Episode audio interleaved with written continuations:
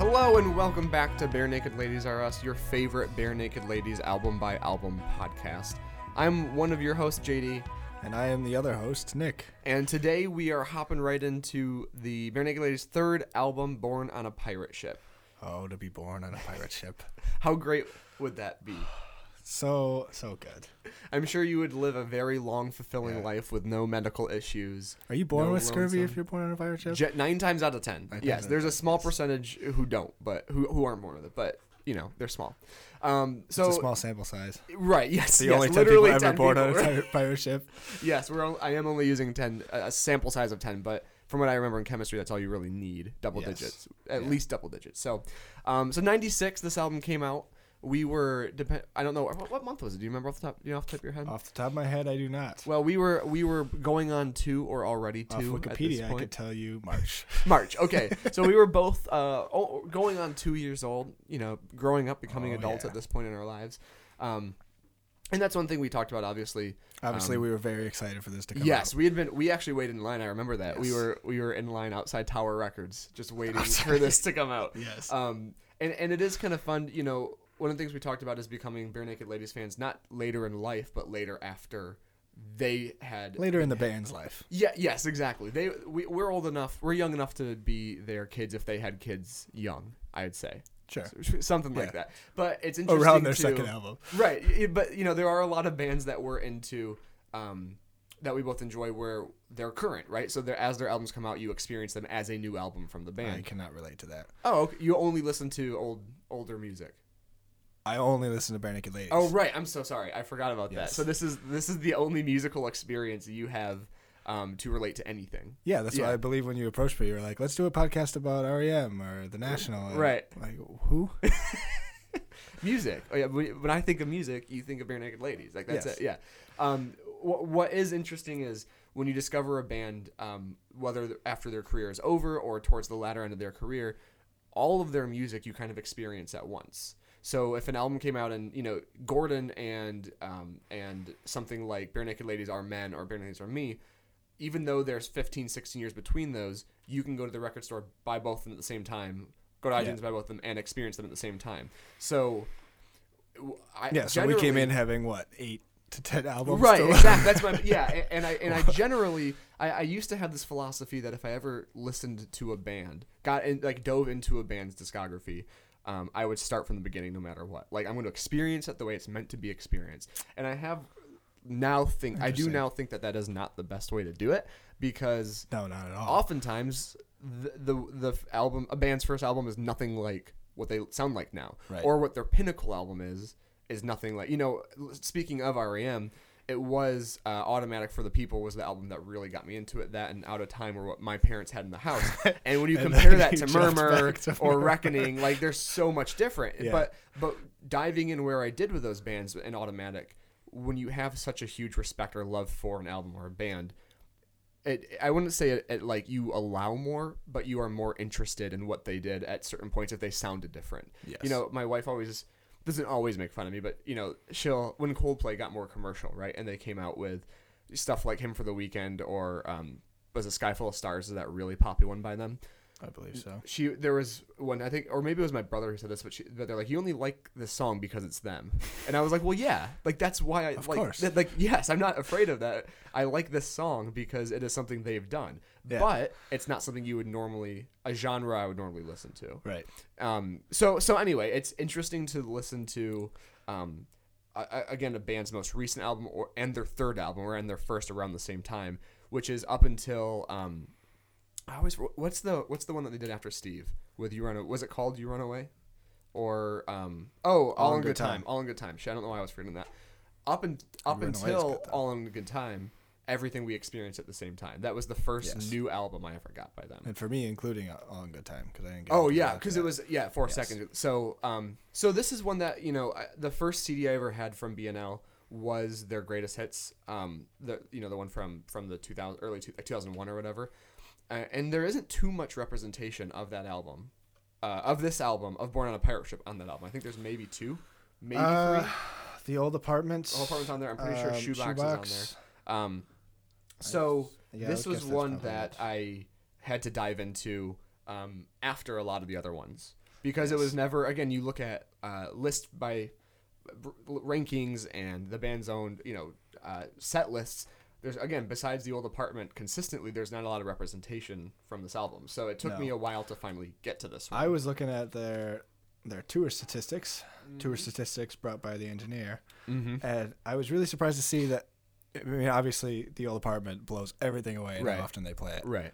But what would you guess number two would be? Uh, well, I. I mean, my gut would say probably shoebox.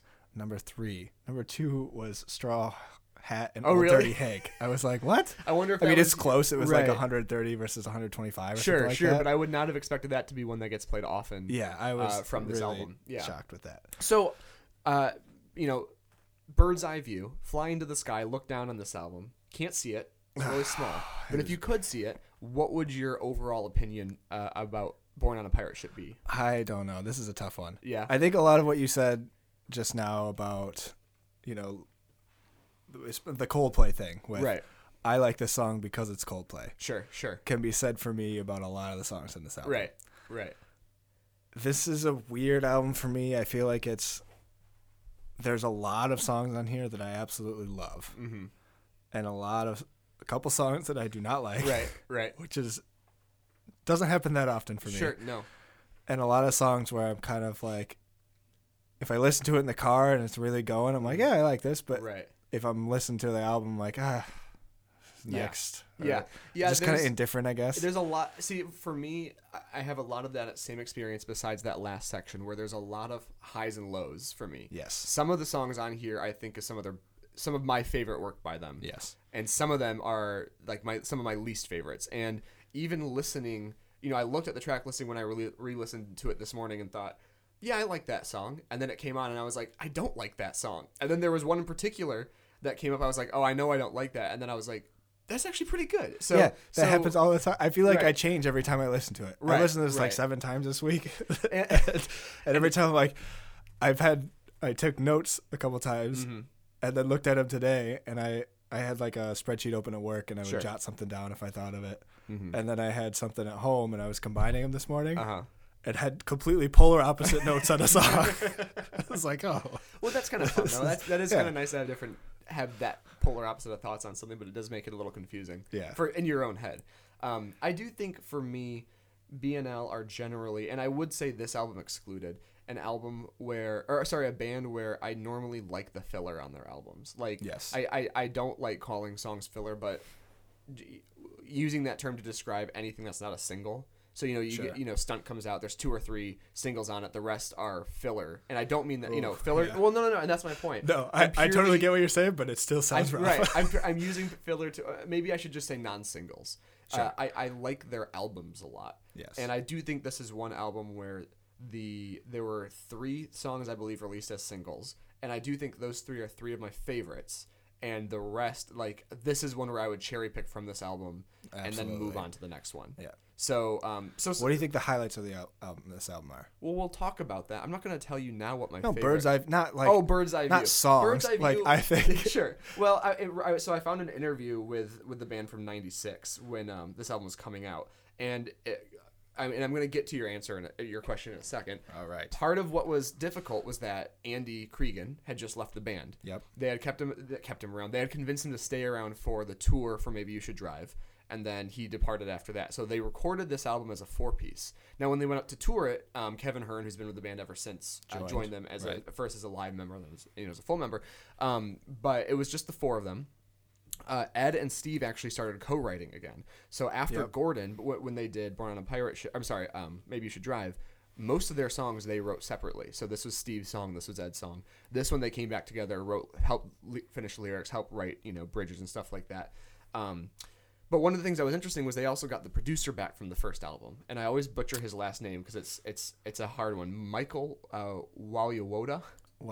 Walyawoda. Uh, Wojewoda is how it's spelled. There's a J in there, but I, I, I'm Okay. assuming that J is some sort of weird Canadian thing.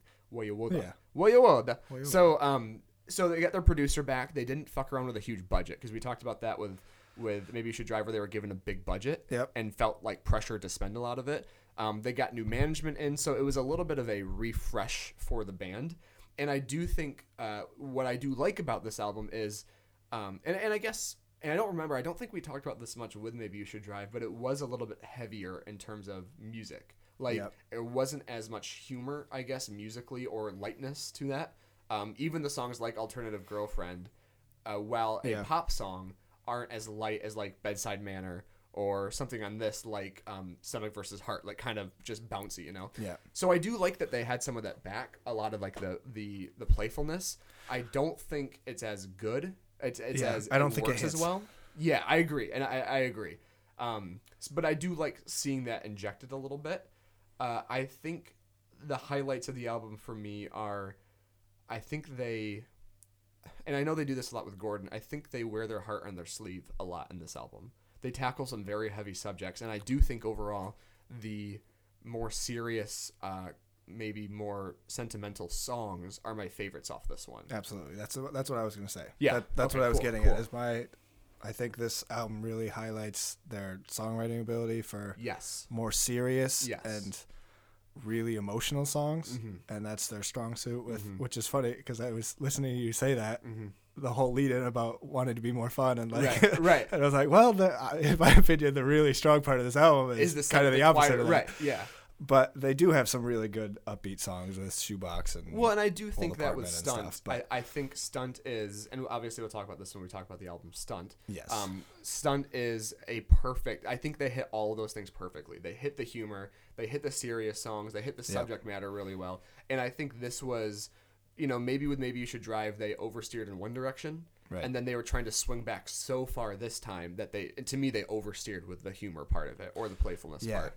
Um, and I do think there is one song on this album the that I and we'll get to it obviously that I uh, have never really paid as much respect for as I should. But listening to it today, it might not be like their best song, but it is a perfect culmination of all the things that I like about them. And and it's the same thing that I like about an artist like Ben Folds, where the music, uh, the the lyrics are very kind of, um, maybe you could say playful or very. Uh, uh, just just very material, I guess. Uh, Yeah. I, I don't know if that's the right word for it.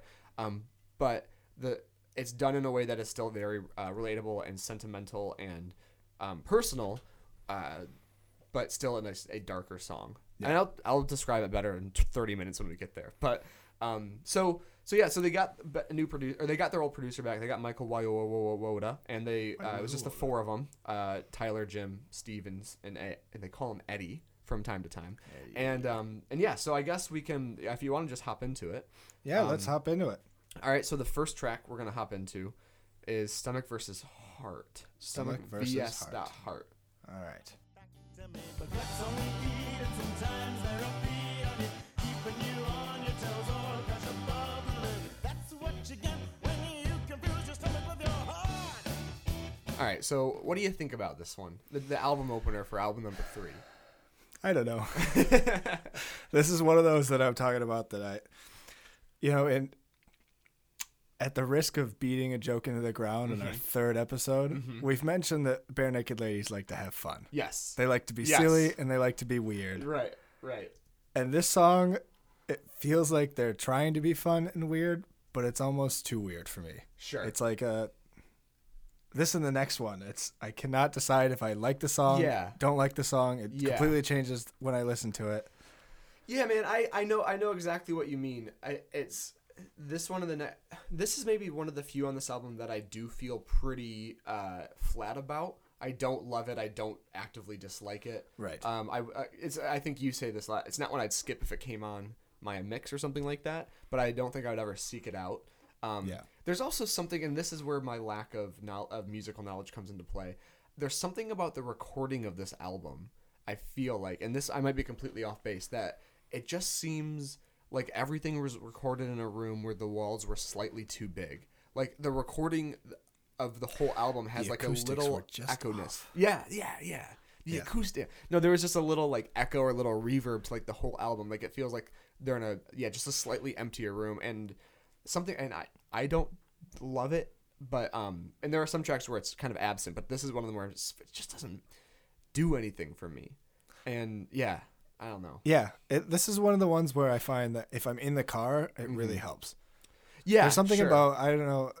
I'm sure everyone has a place where they love to listen to music, But there's something about, and I think probably for a lot of people, it's the car. Sure. Something about being undisturbed surround sounded, place. lots Yeah. of speakers, and you can just turn it up really loud Yeah. or whatever you want to do. Mm-hmm. But driving alone, cranking the music, Yeah. it makes the song way more fun. Yeah. Yeah. And it's not one that, yeah, I would agree. It's never something I actively dislike, Mm-hmm. but I can't make my mind up if it's something that I'm like, ah, this is, yeah, this is one of the good ones. Right, Or- right, yeah. Or is there, or, Uh. and and I, and, there, and I don't think there's anything wrong with that because again, talking about filler. It's one that you listen to. Sure. Um, it does compared to the rest of the album. I do think it makes sense as an opener. You know, like it, it it functions. It it fills that role pretty well. But um, I can't think of anything else I'd replace it with or you know retrack on the album. So yeah, it's fine. Again, uh, I I would agree with you. I, I, from a bird's eye view, like you said, looking at that little jewel case from the from the ground up, Yes. it's it, there's a lot of highs and lows uh, on this album, and there's and because of that, it's probably, and again, this is like saying, you know, what's your least favorite Chinese restaurant? Because I love all Chinese restaurants, right? Right. Um, what's this is maybe my least favorite album as a whole. Um, I, I think that's a I'm pretty confident saying that with one exception that I haven't fully decided yet. Um, I would probably, yeah, I don't know if I can, I haven't thought about it enough to put it at the bottom, but I, I think it's down there. I think it's it's definitely my least favorite Steve Page album. Okay. Yeah, that that I'm very confident in. There's one post Steve album that Yeah. uh, it might be down there with, but but we'll see. We'll see. Yeah, it's really hard to tell because in an album that has so many highs and lows, Mm-hmm. it's kind of hard to judge the medium songs. Well, exactly because you don't you just don't think about them. So they Yeah. come on, you're like, oh, all right. And again, the, the 14 tracks on this album, like that's still pretty long for an album. It, it- it's not Yeah, they do a lot of long albums. They do, which is great. They do. Yeah, Uh, you get more of what you it. like. Yeah. Yeah. Um. a- More bang for your buck, if you will. It seems like that. It does. I think the new national album had like 19 songs or 18 songs, and I was That like, was I am getting my money's worth out of this. Oh, yeah. But you felt it. Like I love that. It might be one of their best, but you Even feel less than 129 song on iTunes. right. Exactly. You get your money's worth. All right. Should we should we move on to track two? Yeah, let's go to track two Straw Hat and Old Dirty Hank. Nature and Mother Earth two of three who dictate what I'm worth. Well, I'm the farmer. The. Who the fuck is Old Dirty Hank? Like I, I that's what I love about it is Old Dirty Hank. And I don't think I, Oh. I had forgotten genuinely that that the word dirty was in there. Like in my head, we we're going to track two Straw Hat and Old Hank, and then you said Old Dirty Hank, and I just couldn't stop laughing because I know, so it's- it's, so strange for an It's one of those where I know what it is, but every time I look at it, Yeah. it's almost hard to read out loud. right, right. And it's uh, so again, um, ag- so this one I I like a little bit less. I think it, it's weird because musically I dig it. It's a little bit kind of stylized, and I like the strings in it. Yeah. Um, but lyrically, and again, maybe this is because I haven't given it the respect. So I was reading a review um earlier today about this album, and it it it um hit on something that I really hate with like music journalism and not even music journalism, but like assholes who Let's write about music. And so there's a song later, and I'll tell you the song when we get to it. Um, well, it's, it's obvious Because we could be considered music journalism. well, here. so th- they were writing about Spider in my room, which again, yeah, even from We'll the get look to on it. your face, right? And the guy was like, the, the writer said something like, "Some people often write them." uh, Let me find it because it, it really annoyed me what he was saying. Because he goes, let me find it. Um, he says, uh, here, okay, okay. He goes, uh, a definite high part of this album. Jim Creeggan was allowed to show some creativity on the track, Spider in My Room. While a lot of people consider this to be the weakest track, it's actually one of my favorites, as it exhibits fine musicianship and humor. What are you, Tribal, two? blah, blah, blah, blah. And he goes, again, so this is the part that annoys me. Again, I'd give this track a few listens before writing it off as stupid, like many people are prone to doing. And and what I'd, what I'd, what I, I gave hate it a few that- listens, buddy. right, right. What I hate about that is like this idea, uh, and again, I try to not be the kind of person who judges a fan of a band off of the songs that they like. So meaning like, oh, I love Coldplay. Oh, what's your favorite Coldplay song? Viva La Vida or Clocks. It's like, oh, you're not a real fan, right? So like, I don't like that mentality because I, I, people can like whatever they like. But the flip of that is when people are like, you know, you have Let to me pick the most obscure thing Right, from a band so. I could see like a true fan. That's what. Yeah, you're not a true fan unless you know the B sides. You're not a true fan unless you know the deep cuts. I hate that mentality because it's such. It's just such elitism, and ultimately it doesn't like. Who cares what that other person likes about Yeah. a band? So this seems like an even a step even further than that. Let me pick the least liked song, Right. so that I could be like the only one who's it's my favorite. Well, and it's the thing too of like, you know, people who write it off as stupid or not good. They just don't like. They haven't given it enough. they just don't get it. Right. That's I hate. Like, it's not even judging people on what they do and don't like. At that point, it's telling them that they don't get. Like, they're worse off because they You don't don't understand my perspective on why you're wrong. And Right. This is the best song. Yeah, exactly. And so, so anyway, so relating that all the way back to Straw Hat and Old Dirty Hank, maybe I haven't given it the res- the respect that it deserves, but like lyrically, the song just doesn't do much for me. Uh, there, it seems like a little bit, and there's a couple more like this. It's hard to relate to. There's a couple good lines in there, but Mhm. I I read online that this song. Do you know who Anne Murray is? No. I don't either. Okay. So So we're in the same boat. yeah, uh, but she's some Ship, sort of if you will. song songwriter, singer, uh, maybe in a band. I don't know, but it says Something to do with music. Something to do Right, with music. Right. But it says, according to the band, this song is about a farmer who falls for Anne Murray, Mm-hmm. mistakenly taking her lyrics and addresses to her fans as personal messages to him. Okay. And when he finally tracks her down and confronts her uh, with his like stalker like obsession, things turn ugly and it drives him to hurt her. Interesting. Which is Okay. like, I, was like, whoa, this the song, has way more levels than I thought. I, I did read something about it being about stalking, so I, I guess that uh, may, maybe I had the summary, you had the full novel about Yeah. tracking someone down. Yeah. I mean, I guess I guess that's at the end. Like, I, it wasn't meant to harm her. That's just the way it oh, has to sure. be. It's kinda, yeah. it's a little bit of misery. It doesn't really Stephen come King in- Misery, yeah. Yeah. So again, not one that I care for too much. No. I, I would, I would, again, I hesitate to say I don't like the song. Um, Yep. but it is definitely one that I would not listen to unless I was forced to listen to it for a podcast. I am with you. All right, that's interesting because normally you're not with me on that sort of that that hard of a line. No. you know. Well, then I think we could just move to the next song then. Yeah. I know what the next one is. I God damn, I'm funny. also know what the next one is, and here Here's we go. I know. I can never get this fucking thing right. Here we go. What's that? Uh, okay. it's like the it's the We're live? Yeah. I'm so pale.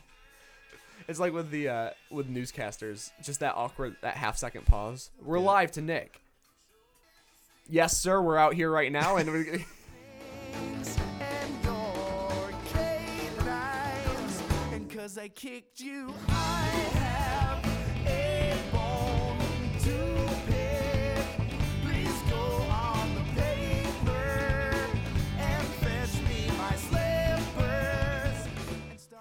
All right, so I know this one.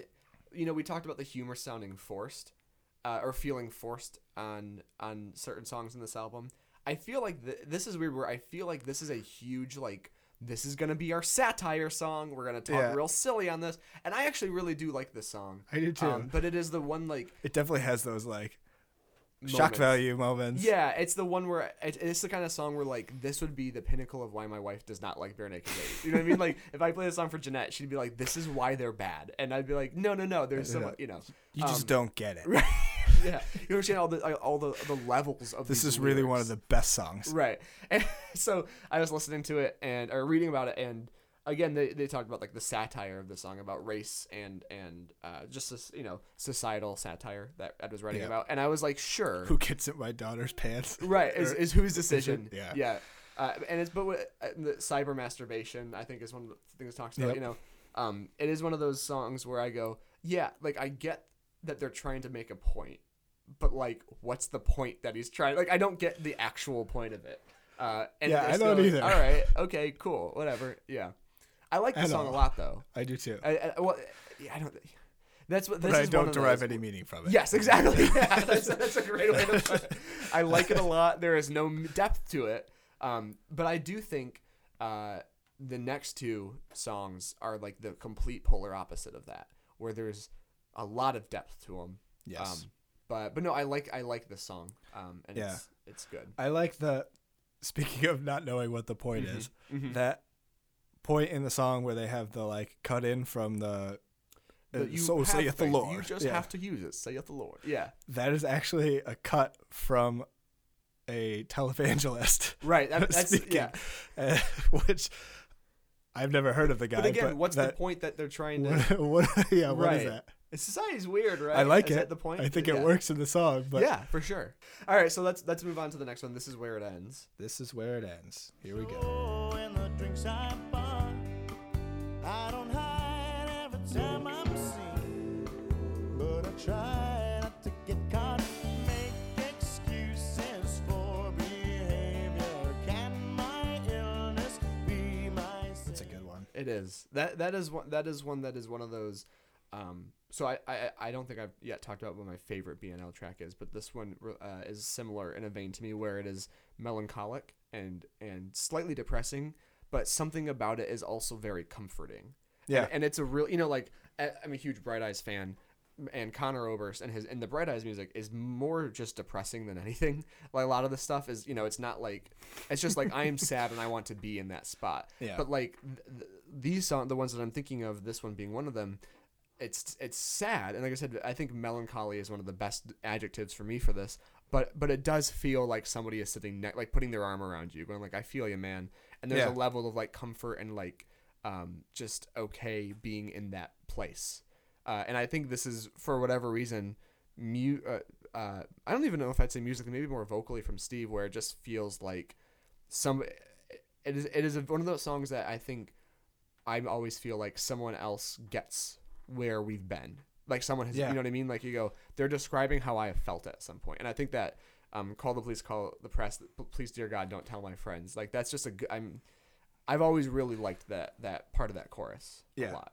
I think this is definitely one of those songs that always puts you in that frame of mind and emotional place.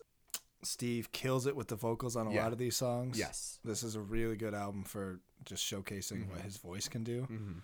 And yeah, I don't know. It's and great. I and I think you know even in the clip that that we listened to, they have that really great slide on the electric guitar, the blah blah blah. Yeah. And I think that guitar wise, they do a lot on this album um, of of mixing certain th- elements together like that. Yeah. Where it you know there's there's a few. The next song we'll we'll talk about this when we get to it has a lot of plucking on it. Guitar kind of uh, playing the chords but just plucking, whereas this is like sliding and playing you know just playing the chords straight with with a pick or on an electric. And so I think you go to the old apartment, you've got a rock song. You go here, you've got the acoustic as the bass of the song, Yeah. uh, not the bass guitar, but you know, like the, the bass layer, and then you got that sl- that guitar sliding the electric, and then you've got songs like um, "When I Fall," which do have you know mainly just an acoustic guitar throughout, so they do a lot musically on it. Um, without it, without it seeming, with, with a few exceptions, musically wacky. Yeah. they they do a lot uh, within their genre. I think. yeah, and they have a lot of little, I don't know how to necessarily describe it in the correct terminology, but little like riffs, like uh, Mm-hmm. yeah. uh, I think the correct terminology is ditties. ditties. There's a lot of little ditties. A Lot of throughout. little ditties. Yeah, that, that is the musical like uh never is enough is a good example that comes to mind where they have just like a little slide or something in, the, Yeah. in between yeah, solid- yeah, just over the top of everything. Right, right. and it just seems to it fits so well in all of their stuff And and along those same lines, you know, with Andy being gone from the band, uh, there there is a certain uh, jazziness to their first albums, even Mm-hmm. occasional. You know, obviously Hello City being one, but there's that element of Oh, jazziness is gone from this album. Hello City, and I and I don't miss it. I think they still yeah. kind of play in the genre enough where it doesn't seem stale, but it is actually you know it, it was only apparent to me once I read that line right like you know with Andy being gone a lot of the jazz of the album I was like oh you're right like there isn't a lot a lot of Yeah. jazzy sort of segments or or feels um, Straw Hat kind of has that with the strings not even jazzy but like um, operatic maybe I don't yeah know i wonder if Um, that was a straw hat that broke the old dirty hank it might be. it might be. It might be. So so when I fall, good, very good song, very good very good song. All right, let's. I'm sorry, this is where it ends. Well, so is when I fall, but let's listen to that now. Was creating, and I'm just erasing. Crystal clear canvas is my masterpiece. I wish I could fly from this building, from this wall. Yeah, this is this is one that is more depressing than melancholic. You know, like it's not like some. yeah, yes Uh, when this is where it ends feels like like um Charlie Brown walking with his head down. You know, just like that that Wah, wah. Right. And when I fall is like I am depressed not getting out of bed. Yeah. Um, and it's a very interesting uh, uh, sort of metaphor, the whole song of the window washer. Kind of, I don't know if it's maybe hating their job or hating where they've gotten in life, but Right. thinking about all these things. They have a lot of great lyrics in this song, and that the window washer directly is something that I had never read before Sure. until yeah. uh, yesterday or this morning. Okay. And listening to the songs back after Mhm. that, it was like I've always loved the line where he talks about painting is creating and Yeah. I'm just erasing, right. and uh, what is it? Crystal clear canvas is my masterpiece. Right. Right. And I've always loved that, and I've always thought about it more metaphorically. Sure. And now realizing that it's actually about a window yeah. washer, Yeah. it's still a fantastic line. And, But it just- has it makes another me think layer. about it Again, it's, there's another layer Yeah. to it there. Yeah, there's something about this is what a great example of, and I think Shoebox is one on this album too, which I which is actually written uh, quite a long time before this album came out. But you know, Shoebox is about having an affair with an older woman, uh, and that's kind of like the yeah. Think about that now. Uh, but you know, this is the same thing. Yikes. It's like from the point of view of a depressed window washer, basically, and then what they do with that one. It's like an improv thing almost. Yeah. I know it's obviously it's all planned, but it's like Yes, here's your idea. Yeah, you're a window washer and you're depressed, eh, right? And they take like this idea, or you're a you know kid that's 18, 19 having an affair with a married woman, and then it's like they build a whole image and a whole song around this idea, Yeah. no matter where the idea came from. But the thoughts, the ideas, the imagery related to it, like you said, you still get so much meaning out of those lines before even realizing it's about a window washer. And and and that's just one of the testaments I think to um, another band that I love, uh, which you know, the Mountain Goats. John Darnielle and the Mountain Goats does that, where he's like, I'm gonna write about a, a heretic who is being dragged through the streets to be burned at the stake, and then like all the imagery and lyrics around that, you're like, man, I like I feel that. I've also physically never been dragged through the streets, Yeah. but the imagery and the feelings and the the uh, the not the angst, It's done just- so well that it still makes you. it doesn't matter what the bass Yeah. is. Yeah, exactly. And and I completely agree. This is one of those songs 100% where you're just like everything about it is so relatable when you've been in those places Yeah. that you you are that window washer. You know, and and I and yeah, I've got a lot of respect for that. So I I really really love this song. I love this song as well. I loved in my in my research for this song, Mm-hmm. one of the lines that like summaries of what it's about. Mhm. You know, being a song about a window washer experience, Mhm. uh, experiencing existential crisis, blah blah blah, Right, right. With a bonus basic physics lesson weaved in. I love that just for the one line about gravity. I'm sitting there going, I'm gonna write a really sad song, but I still want people to learn something from Yes. it. So let's add this layer to it. It's yeah, gonna be yeah. educational. uh, yeah, I, I love when I fall. I and it, it makes me lead, segueing into the next song, and it's one of those songs. Um, we've talked about this uh, with Guster before. There's um, uh, "Come Downstairs and Say Hello," one of their bigger Great. songs, one of the best songs by them for me, and you know, most important. That song actually did a lot for me when I was going through something once. But the song that it goes into after that, I think it's Red Oyster Cult. Is it, it's that the like it's a really loud, heavy song. Yep. Um, and th- there's this thing that I feel, and, I, and I'm sure you felt it too, where if you're listening to an album, there's a song that you love, you grow to hate the song following it because it kind of it's what jars you out of that place. Yeah. And um, Sometimes it's just a bad song. sometimes it's just a bad song, yes, and We'll talk about that compounded later. by it pulling you out of it. Um, oh, yeah, I know exactly what you're talking about. but but this is where it ends, and when I fall are two of my favorite tracks on the album. Yes. And I, I hate that that next it goes into I live with it every day because I just I know that I'm Yeah, sure there's a I again I, I I hate ever saying that I I don't like a song because a you know we, talking about the REM pod that, that they've done that uh, Scott and Scott and Scott have done Scott and Scott. I, I would be very worried that they have like listened to the not that they ever would right it's not like Peter Buck listened to all of the Are You Talking REM to Me episodes Yeah. because then you're like because they've criticized the band and that's part of what a review podcast is you criticize the band Sure. but I, and I live with it every day now that's just, we're, we're talking about that one now we're Yeah. talking about I live with it But before we get into Yeah, it, one, th- one thing that Scott has said that I really liked Mhm. was that in because they've interviewed Bono for their YouTube podcast Yeah, and most of the inter- uh, Peter Buck now I Yeah, believe and yeah. a bunch of people yeah and they've said that he said that same thing of like I, at some vein I'm like worried about have they listened to this and know Right. that I've heavily criticized a Right. lot of their stuff. Yeah, But in another vein, they're probably just happy that someone cares so much that's true. to dedicate so much of their time. That's and true. Yeah. Do a whole podcast on everything. Yeah, exactly. They're yeah. just happy someone Well, and is obviously, still you interested know, in talking about it. obviously every artist knows has has I won't say regrets, but like weak points, right? Like I'm Sure. sure that they look back on an album and go, yeah, that wasn't our best effort.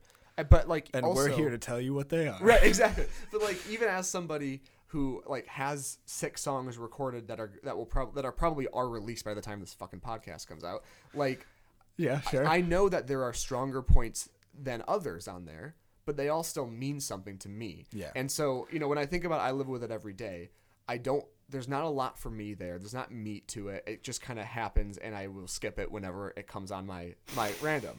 But if somebody were to say that about my song, I would feel a little hurt by that because again, Yeah. you know, preference is preference and and and also knowing I think for that specifically knowing that even if something another song means more to me than the one that they're talking about part of me is still in that song Yeah. you know part of steve and ed and, and the whole band are in i live with it every day and to, to say that to dismiss it always feels Right. a little weird to me but also that's part of reviewing music you know so i don't like that song is, is the so play, play All the right, let's- let's get play the it. We're halfway through it. yeah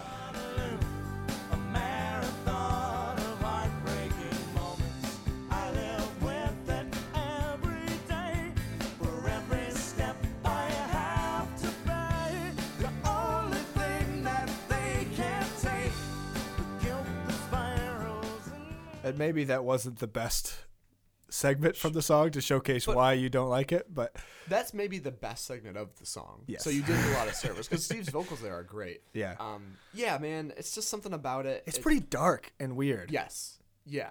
And, and and I think it's one of those things where you know with some songs on this album and a lot of their songs later and before they talk about dark things in a in a in an energetic way. Like Yes. even on Steve's um, first solo album, the song "Overjoy" is a very upbeat song about being depressed. And Yeah. and I think talking about just missing the mark, they've done that since and before really well. Dark subject matter, light, different, you know, different feel song. It doesn't hit with me here. I think the bouncing in the beginning, the point, point, point, point, point, you know, like the, when, the, when you literally play the track, it just doesn't work for me. Yeah, I think my favorite parts about this song are the musical senses, not necessarily the lyrical senses. Sure. I love the when it slows down there and they really harmonize well together. Yeah. And then that transition back to going up to bouncy again I Yeah. really like. But I agree, just as a whole it's I don't know, it's another one of those It just kind of hit or miss. Yeah. and it's a miss for me. It's a miss. Yeah. Um, but again, I, I and and so knowing that, especially when they are talking about darker, heavier subject matter, knowing that there is some level of importance or a, a certain aspect of them that they put into this, right? And again, every song is written for a reason. And it was especially with BNL, maybe maybe a little bit different later. And in this the song was written to be filler. Yeah. But that's the thing though is I do feel like some of you know we talk when, and we'll talk about this when we do our Justin Bieber podcast yeah Yes. next Canadian artist Coming um, soon to some theater near you. right yes that's going to be purely visual there will be Yes. no iTunes versions of that by the way No, only in, only theatrical release for our Bieber pod um So please show up. yeah we need we're going to need to fund it like it's going to cost a lot for us so if you could help us make even a portion of that back um, some songs I would are, I would imagine you can never tell for sure. Some songs are manufactured, right? Like we're gonna write a pop song. It's gonna be the G A minor C D progression. It's gonna be three and a half minutes, and it's gonna be a hit. And I don't think Oh, B and L ever go that far in that side, you know, that No. side of things.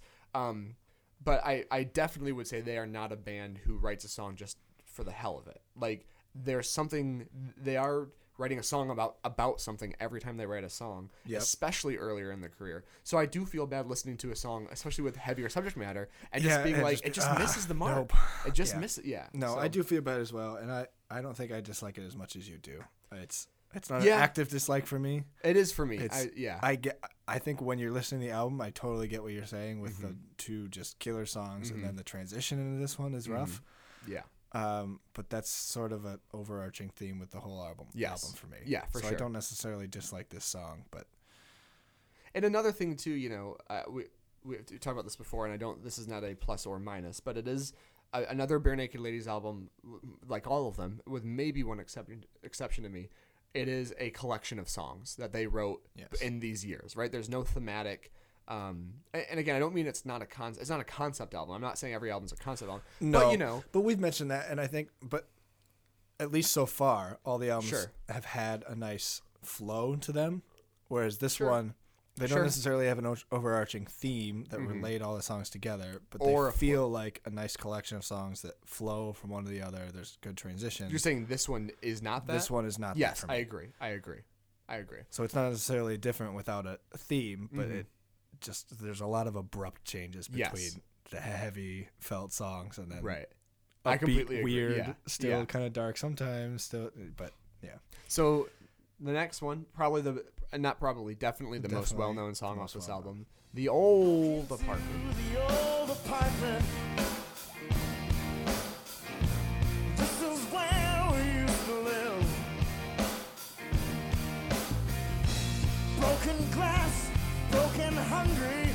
Broken hearts and broken bones. This is where Okay, man. And again, this is one of those songs where it's like it is a classic. It is one of their most well-known songs. And one thing we actually didn't talk about when we were talking about the the kind of bird's eye view, this was the album that really broke them into the U.S. I think it. Yeah. I read something like it hit number twelve in the charts in the U.S. And- Uh no. oh, it didn't. No, This it interviewer hit was 12 in fucking Canada, wrong. but like 111. Oh, you know what's this- funny then? It was after they became really popular, probably after one week. Then it Yeah. eventually came did better. And That is funny because there, there was or whatever. there was an issue in the article that I was that interview I was telling you about Yep. because it said like they reached uh, 12th in Canada but uh, only 11th in the U.S. and I was Oh, like, wait, they reached no. higher in the U.S. than Canada? Only 110. 111. Okay. That's what it is. Um, Oh, someone's gonna be fired. I hope it's not me. Call the presses. um. So, uh, This yeah. is a great song. I don't know if I could relate to it. It's it's got the funny lyrics. It's Mm-hmm. got that, but I- Yeah, so this that's weird because for me it's one that I, uh, I again relating to it in a way of you know have my have my spouse and I or my significant other and I broken into an old place.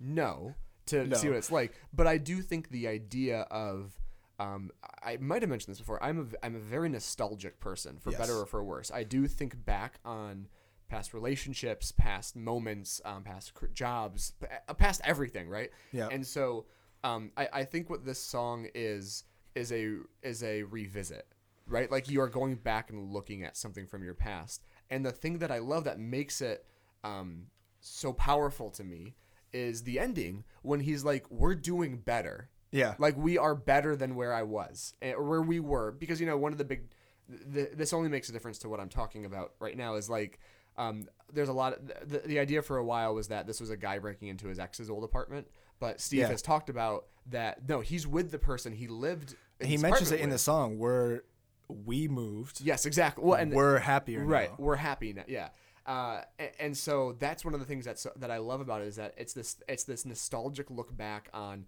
you know specifically an apartment Yep. um, which I've done the same thing. We've driven Yeah, by the old apartment the- that we live. Yeah, we bought a house in the Danforth.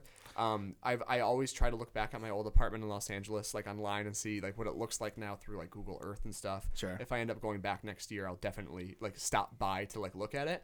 Um, but the ending makes it so powerful because the problem with nostalgia is that it can be, um, it can be uh, uh, deafening, not deafening, but it can be very Looking through negative thing. rose-petaled glasses or whatever. Well, well, also I can be maybe restricting is the word I'm Yeah. thinking of because it can stop you from fulfilling your your current potential now. Oh, it okay, can stop you sure. from taking the next move because you're stuck on the past. Yeah. And this song breaks that aspect by being like, yeah, man, it's cool to look back and see this shit and like visit it, but like I'm going back to my fucking house. You know what I mean? Like for me now, if I go back to my apartment in LA, it's like this is cool. It's cool to be here. It's cool to see this street, this block, and remember like all this. But it's like I can go back to my home that I own with my Yeah. wife and three dogs. I like that more than this. Like life has gotten better. Absolutely. it and no, breaks I. I get the nostalgic part and looking mm-hmm. back, and that's not necessarily something that I can't relate to. Sure. But it's almost like he's being nostalgic. He recognizes that he's in a better place now, Yes. happy, yes. still with his girlfriend, so not an ex. Right. It almost feels like he's looking back on an ex because it.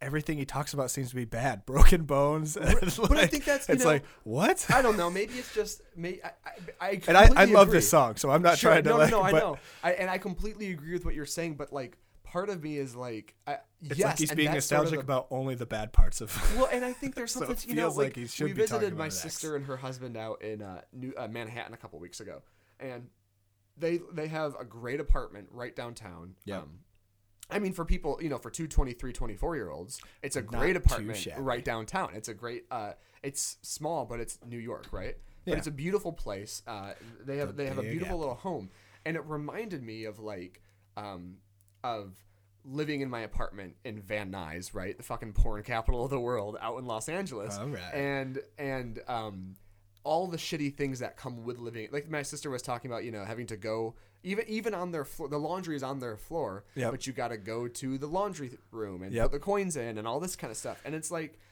something about having those the negative parts of it is what you look back on nostalgically to a weird degree where it's like man i you know i had that that shitty air Yeah. mattress for a little bit and like That's the, fair. the person crashed into the gate that that drunk asshole one night but like i don't know man there's something about that you know there's something about that life because it it oftentimes feels like a different life to what you're living now especially if you have to a degree domesticated yourself Yeah. so i think um, I, I agree I, I don't think what you're saying is wrong i completely agree with it for me that just builds on it for what for Yeah. whatever reason but maybe if you've had such a get cush fucking life like you've had, it's Hey. no, I'm kidding. When you've got nothing, You're the one with the fucking house and wife. but but but yeah, but I, I agree. I, I this Uh. is one of my favorite. This is, I mean, I can't say it right now. You're not. I know. I'm. I'm just. I was being a dick. Um, Thank but you I, for admitting that on air. I, I, I did not take it personally, but we, were, we were at small group last night and we were talking about it came we were just kind of you know sidelining and we were talking about how um, when you get together with your family again how you, interestingly you revert back to these old roles Yeah. and i'm the oldest of four uh, and three of my two of my siblings also don't live at home anymore. My youngest sister who's 17 still does. But we were talking about like you know when we're all together you know i was saying jeanette and i when, we became adults together. Like i built my adult life with her.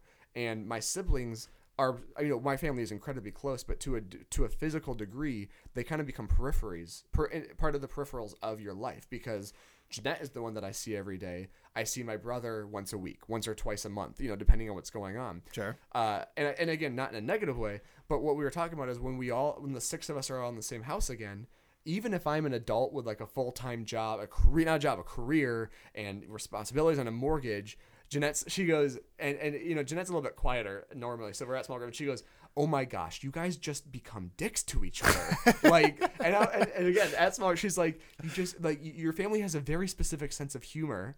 And that sense of humor is just being dicks to each other. Yep. and, but it's funny because you do revert back to these old roles when you are, um, because that's what you know with those Yeah. people. And it's the same thing with my sister. You know, again, we all become siblings when we're together again, and then on the drive back, on the flight back to New York, you're you're going back to your adult life, and then it's it, it can really be a 180, like a totally different personality trait, which is which is very funny to me. yeah, to I. I think we have that as a sense, in a sense too. yeah, And every time I go home, it's just like instantly very sarcastic and joking all the time. And Right. my mom's like, ah, enough of the freaking sarcasm. and driving home, like, you know, I'm not that sarcastic.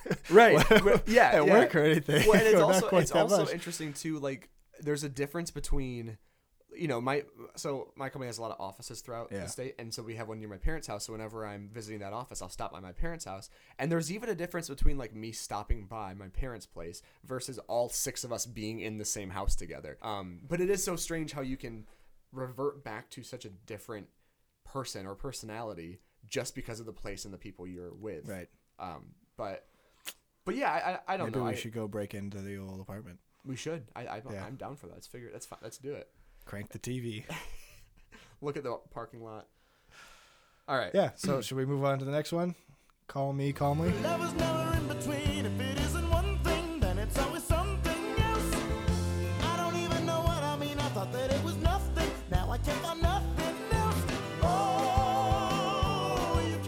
Think the best part about this song is Steve's voice. Yeah, it's fun vocals. He goes up and down a lot in his little Very range. bouncy. Yeah, but again, I just it doesn't. This is maybe the only other song that is um that is level for me. This and Stomach versus Heart are the two where I'm just like, huh, okay. You know, like it, it just Yeah. it's like whatever. I like Um, this song. It's not as it's just not quite as high as some of the other ones for me. Sure. but I like it. Yeah, yeah, I feel you. I, I don't have any. I, I, don't put have it any above with it. the like straw hat and old dirty Hank. and Yes, yeah, for sure, versus for Heart. sure. Um, yeah, I, and that's the thing because I don't really have much to say about it. It's fine. I don't Yeah. care. You know, it's whatever. Um, especially when it is sandwiched between two of the best songs on the album. It's kind of like it, it is that thing of like that song was great. and I want to skip to the one that I really like now, so you just skip that middle piece. So "Call Me Calmly" is, is good.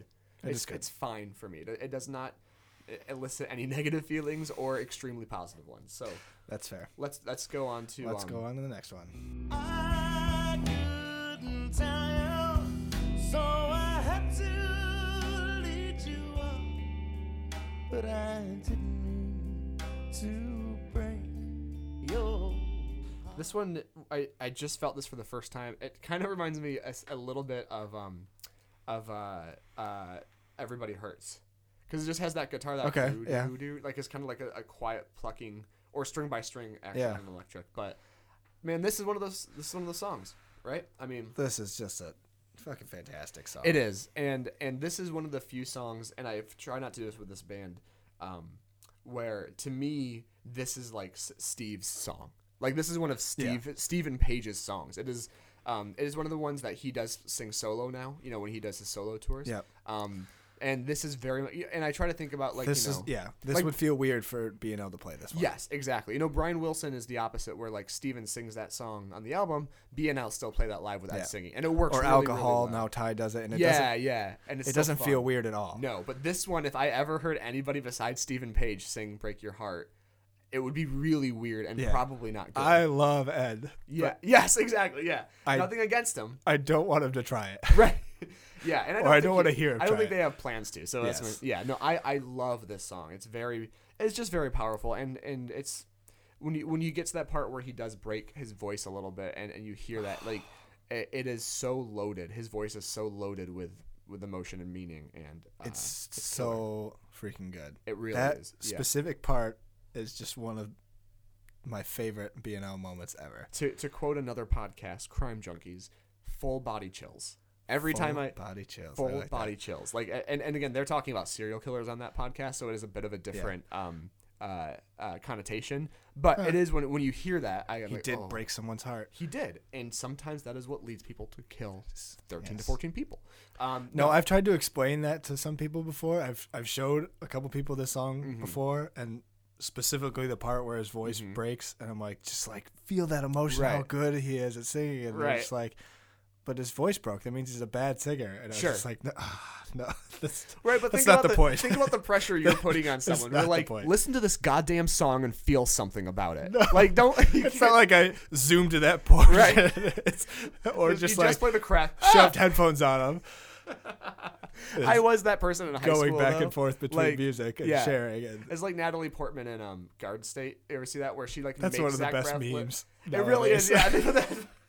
but like, but but yeah, and, and I know exactly what you mean. It- Yeah. I do, I, I do, I do find myself doing that. But what I try to do now, my my trick to it, and I don't think Jeanette's ever going to listen to this podcast, so I'm not too worried about her finding out my trick. Is Okay. I'll play Then let me an have it. album or songs in the car. And there will be one in there that I want, you know, because it'll be that thing of I want her to hear this song, Yeah. because I love it, and maybe she will. Nine times out of ten, she doesn't, but maybe she will. And so I'll play like the album or like a playlist, and then And it'll just kind of come on. It'll slip yep. it in there, and, and that every once in a while before, she'll too. go, "That's pretty good," and I'm like, "Damn straight, it's pretty." Good. Yeah, like it's working, right? Um, and and and and yeah, so break your break your heart. That's always rough when it doesn't work though. You're like, all right, here it is, here it is, and you're the only one. Yeah, yeah. Or like that's when the conversation picks Yeah. up, and so you're like, "No, shut up for a second. I can play this song here." Yeah. Um, I found myself Yeah. doing that with my own songs. Like I'll make a playlist for like a party, Yeah. and I'll put two of my songs, like literally in a playlist of like sixty or seventy songs. Yeah. It's not like it's ten. just slip it Um, in there. Yeah, and then I'll and it'll come on, and I'm and I kind of like look around the room, like people listen to this. No one's fucking paying attention to this song. Because you want them to go, that's pretty good. Yeah. Who's that? And they're like, guess what? Right. So, um, You're never gonna get right right so excuse me so so yeah i, I this is this is a very powerful song Yeah. uh, without a doubt and This is one that puts you in that emotional place immediately, and it's also it's almost weird thinking about how the person singing the song, Mm-hmm. or like from the person's point of view, is kind of the asshole. yeah But sure you still want to relate to him and feel on his side in well the song. Well, and i think it's it's a, it's an it's a part of a breakup that is not often explored, or Right. or maybe not in the music that we've listened to. But you're right. I don't even know. Like he could have been an asshole, but ultimately he is just the one like Yeah. making the decision. No, maybe asshole is not a. well, he also right could have been. He could have dumped but her over text. Like it's say, not a- after yeah. three years, like we're done. Like maybe he was Yeah. being an asshole. I mean, he's like staying in the relationship even though he's done. Right. Knows that he's doing this. Is Right. past the point of like thinking and realizes this is what's happening, Right. but still is just too afraid to hurt her. yeah, And she finds out, yeah, gets mad at him for it, and then he still feels the need to apologize for breaking her heart. Yeah. Which is like just well, that's my point. Like, narcissistic. it's, it is, the, it is, it is narcissistic. It is because, like, but at the same time, you're like, oh man, that poor guy. right. Well, and it's it's tough because it is something that we all feel. Like when you break up with Yeah. You don't want to hurt that person, Right. But it's inevitable, and also like you you are not the one that gets the sympathy in this situation, right? No. Like if generally if you break up with someone, even if it was for good reasons. That person is going to get the sympathy because they have been dumped. They have Yeah. they have been hurt, and that is a very fair thing to feel, or for a fair way for the situation to be set up. However, you also are still going through something. Yes. you know, like you a change in relationship. and it's also a hindsight you know it's in that moment I- i'm sure Mm-hmm. most people probably feel horrible and feel like Yeah. destroyed the person's Yeah. life depending on how it goes but for sure. you still like You looking back you're like man that was a little Yeah. Oh, for sure. I've, I, I, there are, i'm not that full of myself there are breakups that I have, um, that I have been on the bre- the breaking up side of, not Yes. the being, I, I, the dumper, not the dumpy. Yes. And and when you think back to the instance of the breakup, it's cringy. Not because you did it poorly, but like. Because you are breaking, you are shattering someone's mirror, right? Like you are Yeah. shattering this part of their life. I remember there was one person I broke up with who was very, very sweet, but like it was, ne- it was just not going to work out. And the problem is, mo- sometimes if it hasn't been a long time coming, gen- even if it has been, they don't see it coming. They don't like, and so it yeah, literally, if I mean, they don't see that coming then it's very tough yes, like this one was literally a smile to a droop oh. because like you know what I mean. Like it was like they thought every it was like oh what's Yeah. going on, and then I think we need to break up and scene right like it goes down like that, and um and, and of course. I, I feel like, and the problem is that person is still tangentially in my life because of other reasons, or because of other relationships and, and family and stuff. Hello there. And they they're- weren't family, by the way. I said family and stuff. They're still in my, my family right now. They're out because of family That's relationships. i do still that know, but that's probably good to clarify yeah. Okay. Right. Right. This is Michigan. This is fine. Yes. Um. Uh. And they still, even though I don't want to give too many details, even though they they are in a very good place in life, they still give me ill will. They still interact really coldly with me and it's like listen like everything is fine now for you and for me but you still have that feeling going back to the song you have that feeling of like i we needed to break up but i did not want to hurt you but that doesn't mean that i get that sympathy yeah you still have been dumped. I, I did hurt you, even if I didn't want to. I did, um, even if it was for the better. So I think it's a very interesting viewpoint that isn't explored very often, and he does it. He does it. He does it very, I guess, I'm gonna say fragilely. Um, he, he does it in a very fragile way, and it, and it works. It works really really well. it works very well So so yeah, fantastic song. Great song. Yep. Moving into the next song, Spider in My Room.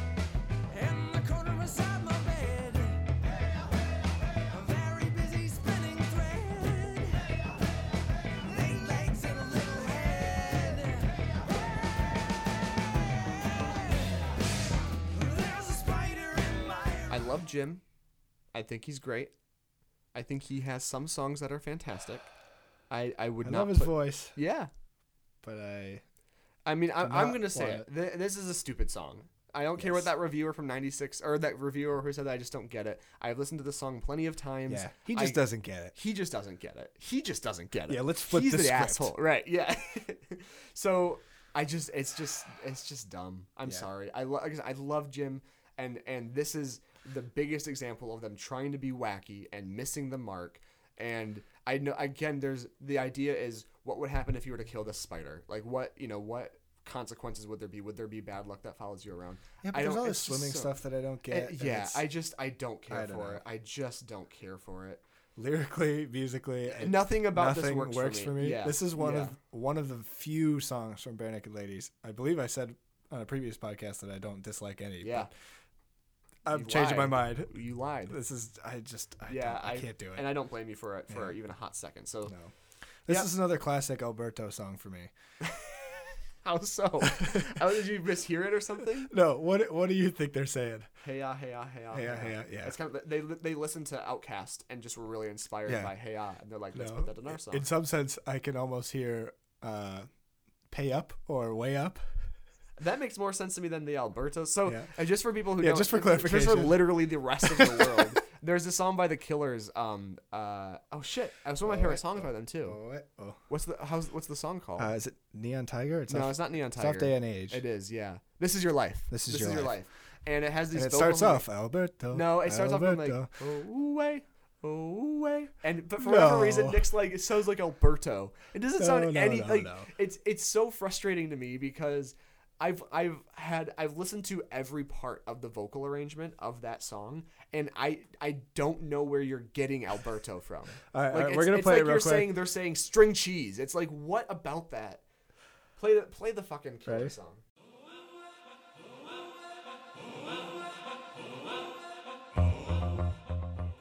What sounds like Alberto? So oh wait oh oh oh is uh, Alberto. So there's, but that's two different know. vocal I- parts, though, isn't I it? I think I only hear it now because of You- the first time I heard it. But like, it's two different. You know, they're not saying Alberto because it's I- two different vocal parts. I parts. don't believe that they are saying Alberto Oh, now. goddamn. But the first time. What's the next was song on this album? Same thing. Play same thing. Same. Go back to same thing. mean to wake out of a dream and be wearing someone else's shorts.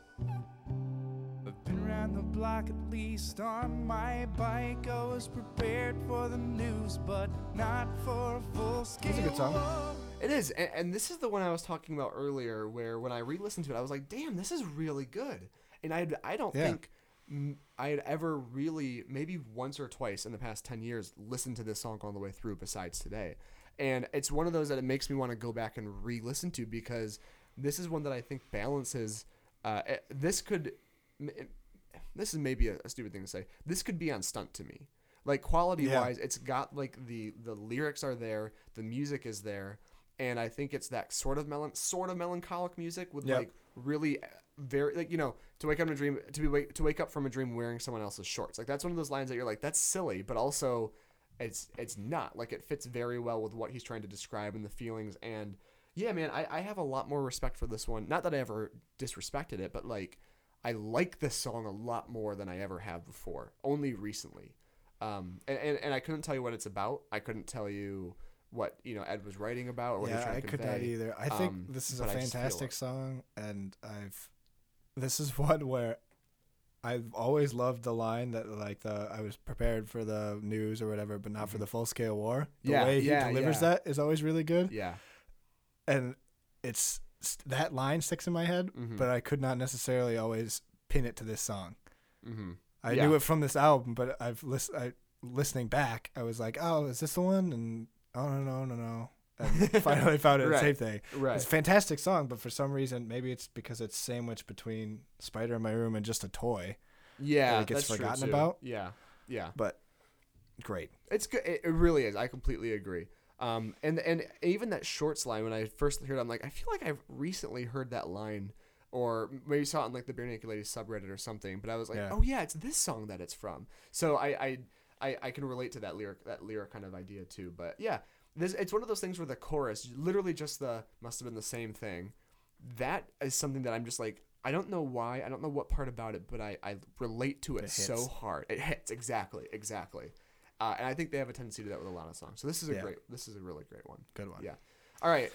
Even though we've done 11 songs, there are still three more. Three So let's go on to. We're gonna power thing. through them Let's until the end. To just a toy. Just a toy. By by power through, I mean we're really gonna have to power through the next yes. couple. Yes. All right. Just a toy. I know you must have loved me sometime, but now I'm just a toy who needs you, a boy to be who needs. This is kind of, kind of like um, "Call Me Calmly," but the on the opposite end of it, where it's like it doesn't elicit any strong negative feelings, but and it's kind of fine. But I just, it also, I don't like it. You know, like it's Yeah. not the kind of music I would normally listen to. Um, I don't know if that's even a true statement. I, I don't know. I, nothing about it is is. It, this feels like filler. Let me put it that way. This actually feels like filler. Like I would agree with that. I don't know if I have as quite as strong negatives as you. It's Mm-hmm. definitely way better than Spider in My Room to me, but Yes, it's somewhere yes. in between dislike and eh. Yeah.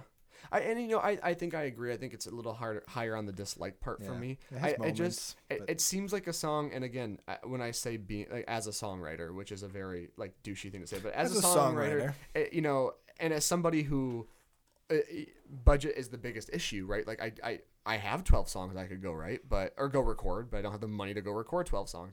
This feels like a song where I would go, okay, well. I've got 12 songs written. Like, Yeah. I finished a song called uh, Just a Toy, so I guess I should record it. Even if it wasn't like quality, like, you know, there, there's maybe a couple songs that I have where I thankfully w- was able to cut out because if I had the money, I would have recorded it. Yeah. Because it's one that's finished and that I have done it. So, it, it, again, I know nothing about the history of them writing and recording the song, but it feels like a song where it's like, well, we wrote it. Yeah. We might as well record it. It feels like one that should be more relatable Yeah, sure. Sure. with I don't know whatever being used or Yeah. jealousy or whatever it is. Sure. But But again, they just missed the mark. You know, it, Yeah, it it just, just doesn't, hit doesn't- the way yeah. they they can. And maybe that is part of it is is knowing even other songs on this album, but knowing the rest of their discography. It's like you know they can hit the mark. yeah, They just they don't hear. They don't hear. yeah, and this song has the themes that feels like it could, Right. but it they just well, exactly. It's a topic that you Yeah. go, okay, yeah, they could write a pretty relatable song here, and then it doesn't happen. doesn't happen. All right, so should we move to the next one? Let's do it. In the drink. I'm in the drink for love. And I wanna drink your love. I like Jim's voice in Yeah. this song. Yeah. It's And- and- it's the slow, and I think it hits what his voice can do well. Mm-hmm. That's about it.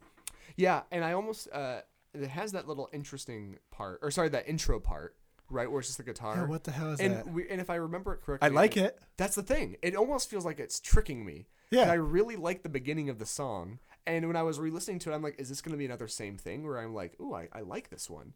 Um, and then the rest that part, the actual song starts, and I'm like, damn it to hell, guys. No, the Like- first time I re-listened this, I was like, "What is this song? right, I don't remember this." yeah, and then this Like I like this, and then yeah, it changes like 30 seconds in, Yeah, like, like, just yeah. full s- stops, Right. like peters out, right. then picks up, and I was like, "Oh, it's this one." Yeah, exactly. No, that's exactly right. Yeah.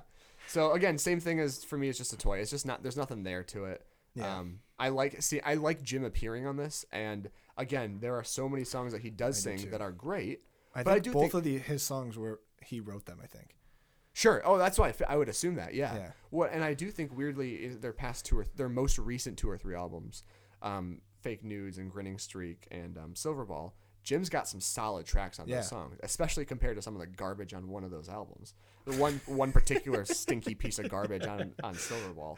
Um, But I don't I don't know if it was he hadn't developed yet or he was just doing something different. I just don't care for the song his songs Yeah. on this album. So And that, yeah, it's coming from a place of love, Jim. yeah, We- we yeah. Listen, you. man. It's, it's again. It's also that thing of like, not that I could do better. Yeah. But I don't think it works. So Who who did we convince? We convinced one of our siblings or someone once that we hung out with Jim Creeggan. I don't. I don't remember that. remember I, bel- I. It sounds like something we would Yeah. do, but I also don't Be- remember. just because we kept uh, the way Ed introduced Jim a couple times was yeah. Yeah. Yeah. Yeah. Because we said it like that and like we're like, oh yeah, no, no, no. That's that's how. We, yeah. Yeah. Probably my brother and maybe his friend Ben or something like that. But Maybe. Yeah. All right. Let's let's knock out that last track. Knock Shoebox. shoebox.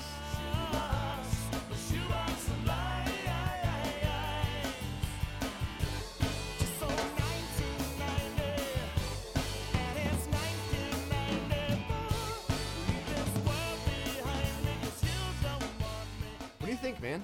I like this song. Yeah. Me too. I love that part in the expert that we played, the 1984, where he does the 1994. Yeah, I like that a lot. Killed yeah. it. Yeah, he does. Thank you. Thank you Yeah, so much. Yeah, I practiced it. Um, yeah, so this is one of those songs that I, I, you know, I think the thing we've said a lot. This one actually hits the mark for me. This is one of those songs that is um, silly a little bit. Again, it, it, you know, the the idea being um, a, a young a younger gentleman having an affair with a, a slightly older woman. Um, and it's like, okay, that's not something I can relate to. Nope. But I love the song, and I think the lyrics work really well. And um, yeah, I, I really, I really enjoy. It. And this song, song was um, written, I'm pretty sure, a long time before this album came out. I think Okay. it was included at the last at the last minute. Um, and I and I, I don't know if it was um, for yeah oh exactly I, t- I completely agree. Um, I don't know if it was for like an EP um, before uh, the, I, if it was before even Gordon and it was like one that they finally mastered. But I know it was an older song because you know they talk about 1994. Well, the album came out in '96, um, and it was also um, featured on the Friends soundtrack. Yeah. Interestingly enough, um, so that's kind of cool too. Yeah, apparently some of the people from Friends were supposed to be in the music video. Yeah, and they bailed, or like just yeah, they, right, something what happened. Yeah, but- no, I, I think it is a great closer, and this is a song. This is an album that I feel, and I don't say this often about many albums, but I feel like it's an album as a whole, including Shoebox, where if there are some, if you took off some songs at 14 tracks, if you took off three to five of them, you would have a really solid album. Yes. I- but an album is all 14 songs, so Yeah. um, I, and I, I'm not saying I would take Shoebox off. No, that's I love true. I, Shoebox. I would not take Shoebox off, but you could take three to five other songs off. Yes, and the album might. it would feel much more of a distinct, Yes, yes, exactly. So hard. Yeah. taking a, again, going zooming back out again, we've taken a look at the whole album. Um, one thing we didn't mention, I, I will say, and I couldn't tell you why. This is one of my favorite album covers of theirs. The kid with like the with a hat on. I do With all the love. ju- yeah, yeah, I do Yeah. love um, like the childhood imagery of that. It's something that I explore a lot in my music and a lot of albums that I really enjoy. Kind of explore that childhood wonder from an adult standpoint. Um, I don't know if the album necessarily reflects that, but I do love the album cover for whatever reason. I bad. do love it. He's not wearing a straw hat. Yeah, and and and if he were, I would assume his name was Hank, and that he and that he was dirty. Yeah. But I, I for whatever reason, it's just a child. Newspaper's close enough. Newspaper's close enough. Yeah, it's got a pirate hat, maybe. Maybe that's Oh, what yeah. they're going for. Um, so, um, you said before we started that th- this is one that you have ironed out your favorite and least favorite tracks on this album. And I'm gonna guess it's gonna be easy for you, but we'll see. Well, I definitely it's very easy. Your least favorite spider in my room, like there's without a shadow of a doubt. Got it. But your favorite though is the hard part. That's the I, I, no, it's not. Your favorite is break your heart. Yes. Yes. Okay. That it, it seemed hard for a second. Then I was like, no, Two for two. it's easy. Yeah. Yeah. No. I'm I- gonna struggle with you more than all right. So go. Let, let's let's see it. I'm also gonna go for Spider in my room. yeah, for sure. For Sweet. sure. Yep. Easy point. Yep. Easy point. Easy point. And I I'm between Break Your Heart, which I don't think is right. Okay. I'm between that and the old apartment. But Okay. I'm gonna go with the old apartment. Absolutely. All right. I think it is the first, more so, like the first BNL song I ever heard was One Week, like I said in the Digimon movie. Yeah. I think The Old Apartment is the first one that I ever really loved. When And we do our top tens at the end, it will make the top ten for me, without a shadow of a doubt. I don't know Alright. where in the top ten because I, I, I'm actually really waiting. I love making lists. Number sure one with too. the bullet.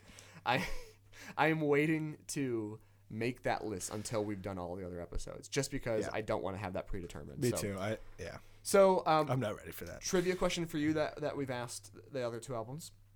As you know, for the first few albums, uh, they record one track naked. What song do you think for Born on a Pirate Ship was the one they recorded naked? Break your no. that would be a weird, that would be a weird choice.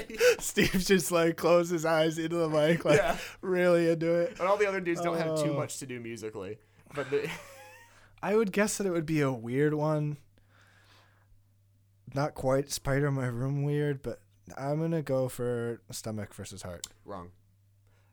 Straw the Hat. song, the song that was recorded for this album, Naked, was called Back, and it was actually left off the finished album and released as a B side in, in 1997. So it didn't even make the It's album. trick question. it. It was a trick. And There's one more that is hook, line, and Ah, sinker. motherfucker. All right, let's. We got to get out of here. So um, let's do our, our some fantastic real quick. Any basically any plugs. Um, before we get to the some something fantastic. Uh, like I said, by this point, probably my EP is out. At this point, it's called Lost Machines, but it might be called something out by the end of it. Um, but that Just search for out. King Inc. King, King Inc. Look for it. It's on iTunes. It's on Spotify. It's good stuff, people. You're gonna like it. Um, Unbiased fucking like opinion. It. One great. song on that has no auto-tune vocals. Ooh-hoo. Only one. I'm not gonna tell you which one it is, but it's very obvious. But it, it works okay. It's the um, old apartment. yeah, it's my cover of the old apartment. Parentheses, no auto tune. All right. Just so, being upfront. so let's do let's do um let's do that's something fantastic. You have Yeah. anything you want to talk about? Uh, sure, I go first. Uh, I'm gonna plug or not plug. Recommend? I'm gonna recommend the TV show The Boys on Amazon Prime. Oh yeah, I've heard. I, I've seen a lot about that. yeah, Amazon Prime, a superhero stuff, but more dark, dystopian. It's like Mhm. they're all controlled by corporations in a Sure. sense. Um, it. And it's the It's very dark, Yeah. yes, I heard it's very very anti-hero. violent. Very violent. it is is it in a sense. Everyone seems to talk about it that way, Mhm. and there's definitely moments, Sure. but sure. it's there are moments that are very gory, yeah, I'm sure. but they seem to me like more moments, fewer and far between. It's like a Tarantino then- movie where it's like a lot of stuff happening and then a really ultra violent Exactly. moment and then Yes. yeah, then nothing. Okay. uh, but cool. I loved it. Fantastic. Finished it in like two days. I, it is so it's one of those shows that I have genuinely been meaning to watch for a while. Mm-hmm. Um, but I, I, I think it's one that I don't think my wife would enjoy. I don't think Jeanette would really care for it too much. So I've added it to the list of shows where if I ever have time to watch it by myself, I'm all in. Yeah. Um, there's a lot of, but there are a lot of shows on that list. Um, of The Americans has been on that list for the longest time. Only grows and grows. Well, this one is only eight episodes. It's short right now, as so of could- now. Yes, right. so maybe now season trying to get comes into it. Yeah. versus the Americans. I've But I, I believe if I and you having watched it, you'll know. I think Simon Pegg is in it because I believe Yeah. the main character. He's his father. Well, I think the comics though that it's based off of the comic creators based like the main character, or one of the characters, off of Simon Pegg, and so Oh, it was kind of like a little bit of a weird fan service thing. so what I, do you got? I'm gonna add. Um, so I when I lived out in L.A., we went to this church uh, called Ecclesia. It's right downtown Hollywood. Actually, if you watch um, uh, Once Upon a Time in Hollywood, the the Tarantino film, Sure. there's actually a shot of the church. Like the banner is still up with the church sign while Brad Pitt's driving down the Oh, okay. 101, which is kind of funny. Um, but so great church, great great group of people. But I'm not plugging the church. This is just a sidebar to get to the point. But one of the guys in the, the worship band was named Jason, and he was a really really good guitar player. And he just had a look about him that like this guy's like a musician, right? Like he's not like I can play some chords. Um, and then about Sure. two or three months ago, I found out that he had actually got signed to a small label and was releasing an album. And that album came Cool. out. Uh, it's September now. I believe the album came out in early August. Um, but it's called it's called Love in the Dark, and it's his his name is Jason Hawk Harris, and it's definitely a country album.